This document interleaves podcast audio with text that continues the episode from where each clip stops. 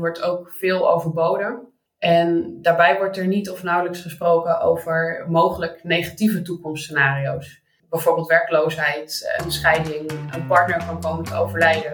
Volgens Tamara Evers van de NHG nemen stellen die een huis kopen behoorlijke risico's. Tamara Evers brengt als adviseur Public Relations de kennis en diensten van de NHG onder de aandacht. NHG is bekend van de Nationale Hypotheekgarantie. Dit is een podcast van ANP Expert Support. Deze dienst staat los van de ANP-redactie. Luna van der Waarde spreekt vandaag deze expert naar aanleiding van dit ANP-nieuwsbericht. De huizenprijzen in ons land zijn vorig jaar bijna twee keer zo hard gestegen als gemiddeld in de Europese Unie, meldt het CBS. In maar vier landen gingen de prijzen nog harder omhoog. Hongarije, Litouwen, Estland en lijstaanvoerder Tsjechië. De huizenprijzen stegen overal in de EU, alleen op Cyprus was een daling te zien. Ik spreek met Tamara Evers van de NHG. Hoe komt het dat de Nederlandse huizenprijzen zo hard stijgen? Ja, dat is natuurlijk een combinatie van factoren. Um, onder andere omdat vraag en aanbod niet in balans zijn. En dat komt dan weer door de demografische ontwikkelingen. Er zijn meer mensen, we hebben meer eenpersoonshuishoudens, we leven langer. En daarbovenop hebben we niet snel genoeg gebouwd. En ook daar liggen natuurlijk weer diverse oorzaken onder. Dan komt er ook nog eens bij dat de rente, ondanks de stijgingen van de laatste tijd, nog steeds relatief laag is. En er is veel geld in omloop. Uh, dat is alleen niet gelijk verdeeld.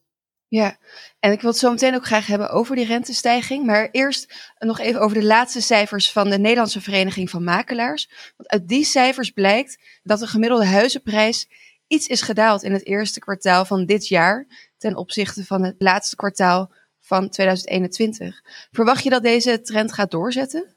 Het is heel moeilijk om te zeggen natuurlijk of die trend gaat doorzetten. Um, het, het, was wel inderdaad een opvallende daling uh, ten opzichte van het vorige kwartaal. Maar als je dan weer kijkt naar de jaar-op-jaar stijging, dan is die nog steeds enorm hoog.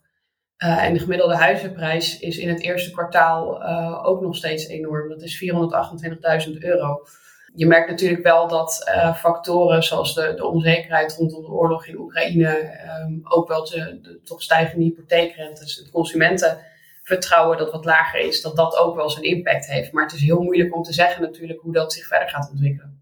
Ja, dus die oorlog in Oekraïne zou eventueel wel gevolgen kunnen hebben, maar op korte termijn kun je daar nog niks uh, over zeggen. Nee, ja, de krapte is nog steeds uh, enorm. Dus er, er, is nog steeds heel veel vraag en weinig aanbod. Dus ook dat speelt nog steeds mee natuurlijk. Ja, precies. En wat zijn dan de gevolgen als de huizenprijzen verder blijven stijgen? Nou, er zijn heel veel gevolgen natuurlijk te bedenken. Alleen een, bijvoorbeeld een zorgelijke ontwikkeling die wij zien is dat uh, mensen steeds meer risico's nemen om een woning te kunnen bemachtigen. De huizenprijzen zijn natuurlijk relatief hoog. Uh, er wordt ook veel overboden. En daarbij wordt er niet of nauwelijks gesproken over mogelijk negatieve toekomstscenario's bijvoorbeeld werkloosheid, een scheiding, een partner kan komen te overlijden. En op het moment dat je samen een huis gaat kopen, zijn dat natuurlijk ook geen leuke gespreksonderwerpen. Maar uit ons eigen onderzoek blijkt dat mensen dit dus ook niet of nauwelijks met elkaar bespreken. Um, ongeveer 80% doet dit niet op het moment dat ze een woning kopen.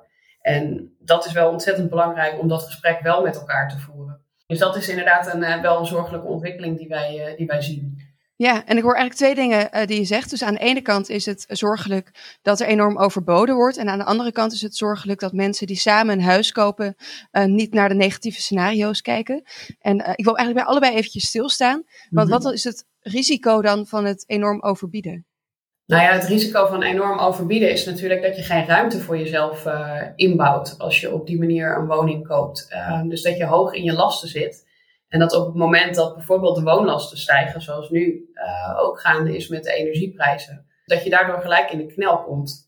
Of als een inkomen van een van beide, of als je alleen koopt van jezelf naar beneden gaat, uh, dat die ruimte er dan eigenlijk niet is, waardoor je nou ja, gelijk in de problemen kunt komen.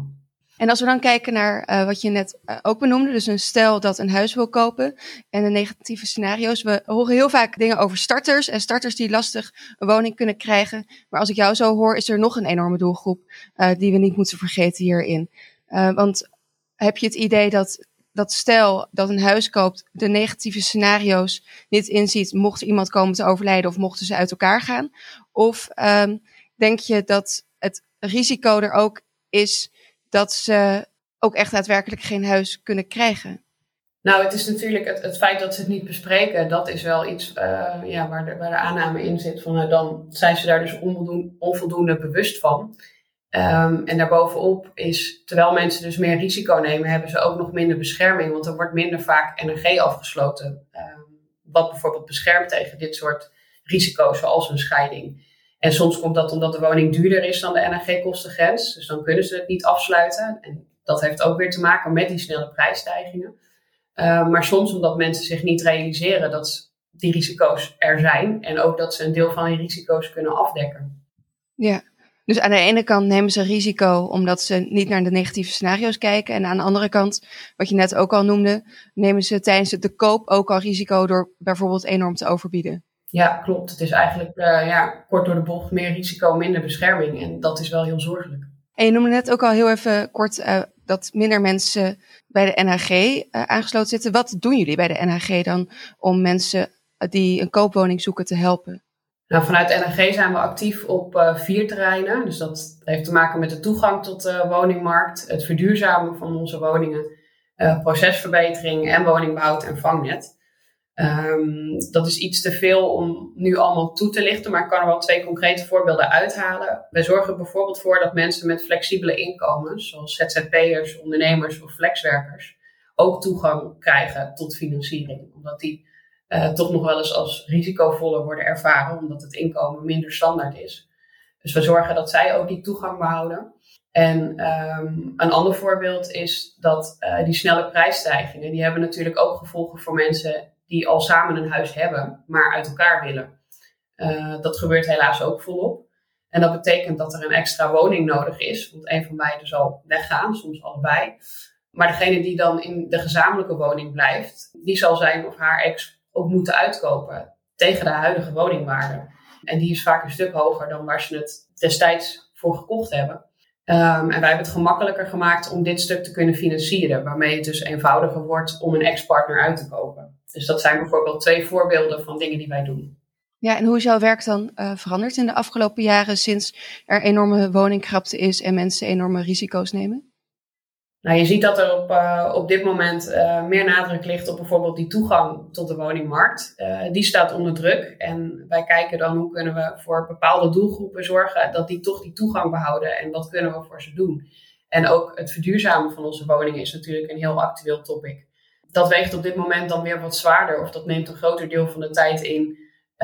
dan bijvoorbeeld de, de restschulden en de betalingsproblemen die we in de financiële crisis zagen. En tegelijkertijd um, gaat de economie altijd in golven en um, kan dat ook weer veranderen. Dus moet je ook altijd voorbereid zijn op dat er mogelijk toch weer meer betalingsproblemen gaan komen en meer restschulden zullen ontstaan. En als we dan kijken naar die ontwikkelingen, um, de hypotheekrente gaat nu omhoog. Wat voor effect zal dat hebben op de woningmarkt? Nou, in de basis is, het, uh, is dat eigenlijk heel simpel. Hoe hoger de rente, hoe lager de leencapaciteit. Um, wat betekent dat een stijgende rente de stijging van de huizenprijzen wat zou kunnen afremmen. En ik ben daar wat voorzichtig in, omdat de huizenprijzen natuurlijk ook weer van meerdere factoren afhankelijk zijn. En op dit moment is de rente nog steeds relatief laag, ook al is die gestegen ten opzichte van, uh, van hoe het eerder was. En die krapte op de woningmarkt, die blijft ook gewoon. Dus met die hoge rente is de woningmarkt nog niet gered? Nee, nee. Ik, uh, ik, ik vrees dat dat niet voldoende is. Nee, wat, wat zou er dan wel moeten gebeuren om de woningmarkt te redden? Ja, dat is natuurlijk een ontzettend complex vraagstuk, omdat er ontzettend veel knoppen zijn waaraan gedraaid kan en moet worden. En daarnaast zijn er ook heel veel partijen betrokken.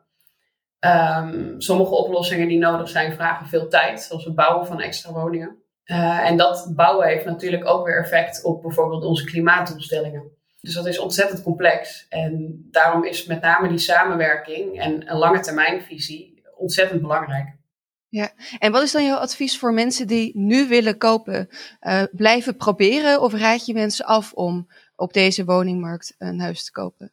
Nou, als je samen gaat kopen, um, dan zou ik ze allereerst aanraden om heel goed met elkaar te bespreken wat je maximaal aan een woning kwijt wil uh, zijn en kan zijn. En bouw daarbij ook ruimte in. Dus hou rekening met eventueel minder leuke toekomstscenario's. Bespreek dat met elkaar.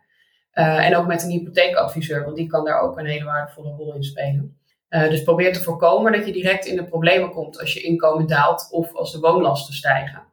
Ehm, en inderdaad, blijf zoeken. Aan mijn eerste woning gingen 88 bezichtigingen vooraf. Uh, op een gegeven moment was ik daar ook wel goed klaar mee. Maar uiteindelijk is het toch gelukt. Tamara Evers van de NHG, dankjewel.